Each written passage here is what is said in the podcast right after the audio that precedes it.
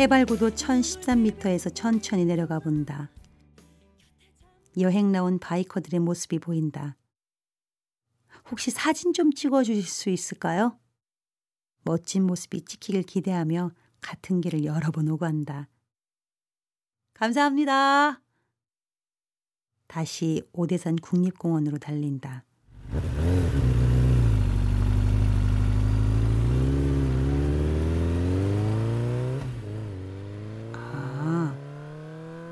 446번 국도에서 40분만 더 가면 도착하는구나.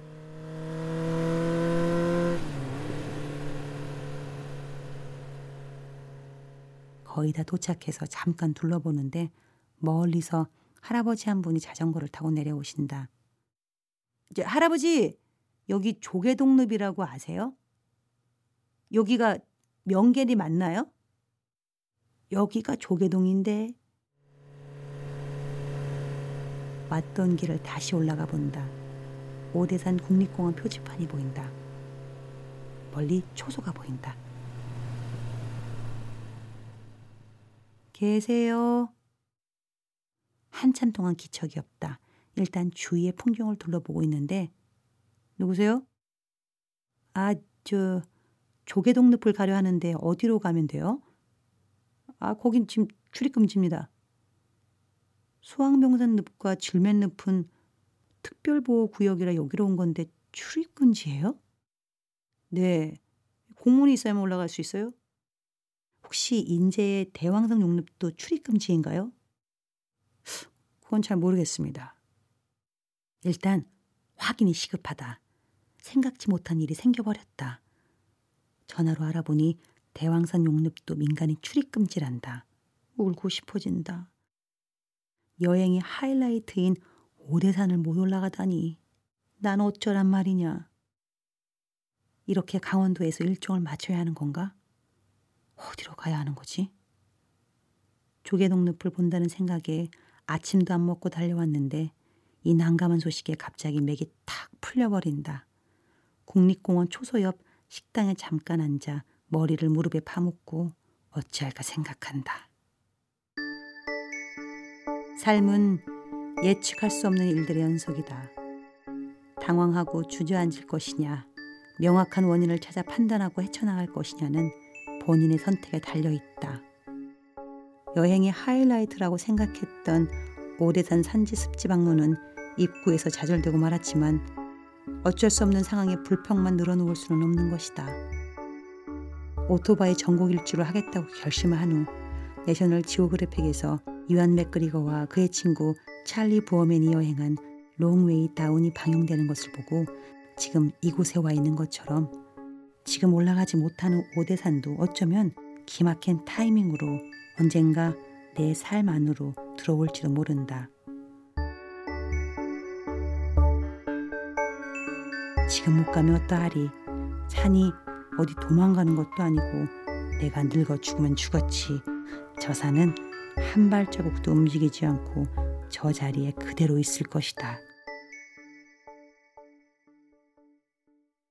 무릎을 탁 치고는 벌떡 일어나서 바이크 시동을 켠다.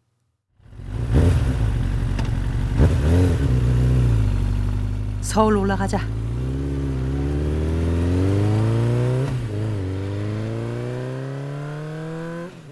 마음을 바꿔 먹자 서울로 올라간다는 생각에 마음까지 들떠버린다.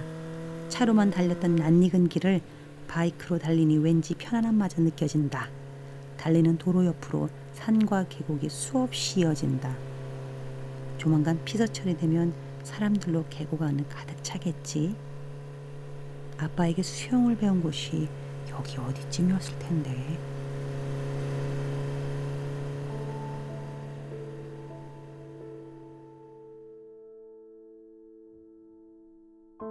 아버진 나에게 수영을 가르쳐 주신다고 하시더니 번쩍 들어 물속에 집어넣으셨다. 그때의 아버지의 장난으로 평생 물을 싫어하게 되었지만 나를 안아 물에 넣으시면서 호쾌하게 웃으셨던 소리는 아직도 잊을 수가 없다. 그런 아버지는 내가 커가면서 점점 무뚝뚝하고 무섭게 변하셨다. 대학을 가겠다고 집을 나온 후 아버지와 난 한 번도 서로 보지 않았다. 그렇게 10년이 흘러 사집 앨범을 만들면서 우리는 다시 만나게 되었다. 따뜻한 말 한마디, 칭찬 한마디 안 해주셨던 아버지는 당신이 가장 아끼시는 카메라를 말없이 나에게 건네주시며 돌아앉으시더니 잘 간직하라고 말씀하셨다. 그 모습에서 나는 눈물이 왈칵 쏟아졌었다. 어려운 집안 형편으로 딸 자식을 공부시키지 못한 미안함에 들릴 듯 말 듯한 작은 목소리로 말씀하셨다. 미안하구나. 우리 둘은 아무 말도 못하고 한참을 앉아 있었다. 갈게요.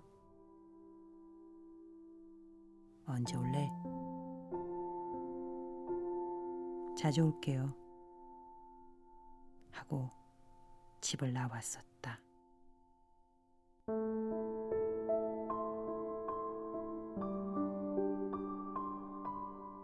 지금은 당뇨병 말기로 눈도 안 보이고 발끝이 썩어서 걸을 수도 없고 정신이 나간 사람처럼 이상한 소리도 하시는 아버지는 누구의 도움 없이는 어디에도 갈 수 없는 신세가 되어버렸다.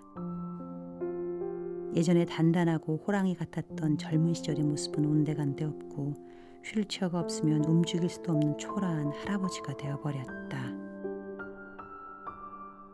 나도 늙겠지. 병들과 아파서 초라하게 늙은 아버지처럼 나도 늙겠지. 어쩌면 내일 당장 죽을지도 모르지. 아니, 몇 초 후가 내 생의 마지막이 될지도 모른다. 태어나서 죽는 것은 자명한 일인데 우리는 천년만년 살 것처럼 착각하고 살아간다. 지금 지나고 있는 저 높은 산들은 내가 죽고 내 후손이 죽고 그 후손의 후손이 죽어도 여름이면 푸른 옷을 입고 가을이면 붉은 옷으로 갈아입고 겨울이면 눈꽃을 입어 아름답게 빛나며 변함없이 사계절을 맞이할 것이다. 그런 걸 생각하면 지금 이 순간이 얼마나 소중하고 값진 것인가. 지난 어제도 앞으로 올 미래도 지금 현재보다 중요하지 않다. 지금 지나고 있는 이 아름다운 장엄한 산길이 나에게 가장 소중한 시간인 것이다.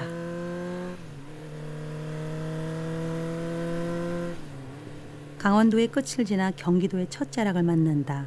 실타래 같은 길들이 눈앞에 펼쳐진다. 포근한 산길에 시선을 뺏기다 보니 브레이크에 손이 자꾸 간다. 첩첩산 중의 강원도의 길과는 사뭇 다른 길이다. 내 스스로에게 강한 자극을 주고 싶어 떠난 이 바이크 투어가 정말로 끝을 향해 달리고 있다고 생각하니 그동안의 여행이 주마등처럼 지나간다.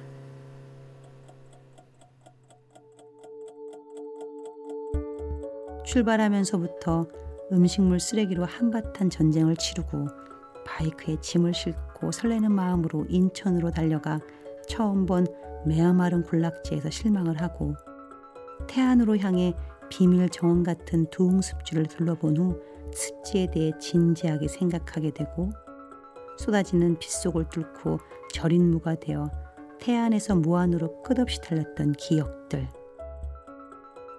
목포의 밤바람과 함께 그것만인 내 세상을 들으며 과거를 떠올렸으며 제주로 바이크를 실어 아름다운 제주의 속살을 느끼고 다시 완도행 배 위에서 지는 석양을 바라보며 세상에 무릎 꿇지 않겠다고 다짐했던 순간들. 순천만의 녹색 용단을 보며 내 욕심에 후회를 하고 창녕 우포늪의 새들을 바라보며 나도 저 새들처럼 자유인이 되고 싶다는 생각도 했다. 올주에 도착해서는 해발 700m의 산지 습지에서 바이크와 씨름했던 기억, 그리고 홍천을 몇 킬로미터 앞두고 손목이 시큰한 고통과 싸우고 다시 오대산으로 가기 위해 아름다운 구령령을 넘었던 기억들이 파노라마처럼 스쳐 지나간다.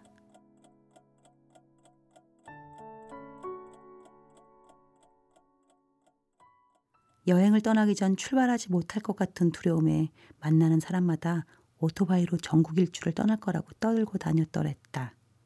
떠나지 않으면 안 되는 절박함을 만들고 스스로를 세상에 던져서 깨지든 부서지든 어떻게든 되겠지 싶었다. 열 하루의 여행은 내가 그동안 살면서 다녀온 어떠한 여행보다 많은 생각을 하게 만들었고 많은 것을 느끼게 해주었으며 나 스스로를 돌아보게 만들어 주었다.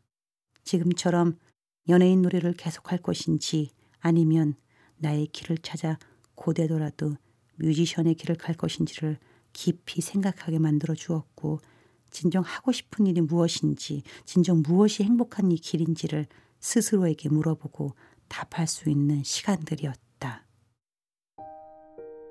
나는 며칠 사이에 애늙은이가 되어버린 것 같다. 몸은 피로하고 얼굴은 시커멓게 타서 초췌하고 며칠째 같은 옷을 입고 다녀서 행색이 초라하기가 그지없다. 신발은 비에 젖고 땀 냄새에 쩔어 일년은 좋기 냄새가 따라다닐 것 같고 머리는 더벅머리가 되어 멋이라고는 평생 안 부려본 사람처럼 촌스럽게 눌려 붙어버렸다. 혼자 다니다 보니 잘 먹지도 않아서 바지는 주먹 하나 들어갈 정도로 헐렁해져서 허리끈을 졸라매야 했다. 누가 봐도 딱해 보여 돈이라도 건네줄 것 같은 모습이다. 하지만 나는 지금 너무도 행복하다. 세상에 두려울 것이 없다. 왔노라, 보았노라, 이겼노라. 율리우스 카이사르가 승전보를 알린 것처럼 내 스스로에게 승전보를 울려본다.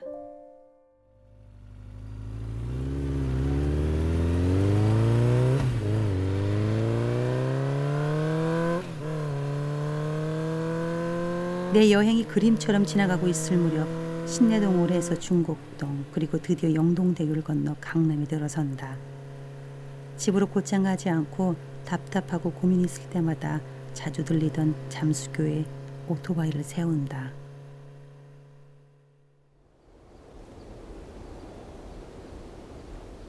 헬멧을 벗어 바이크 손잡이에 걸고 저녁 노을이 지는 한강을 바라다 본다. 퀴퀴하고 뜨끈한 바람이 내 얼굴로 날아온다.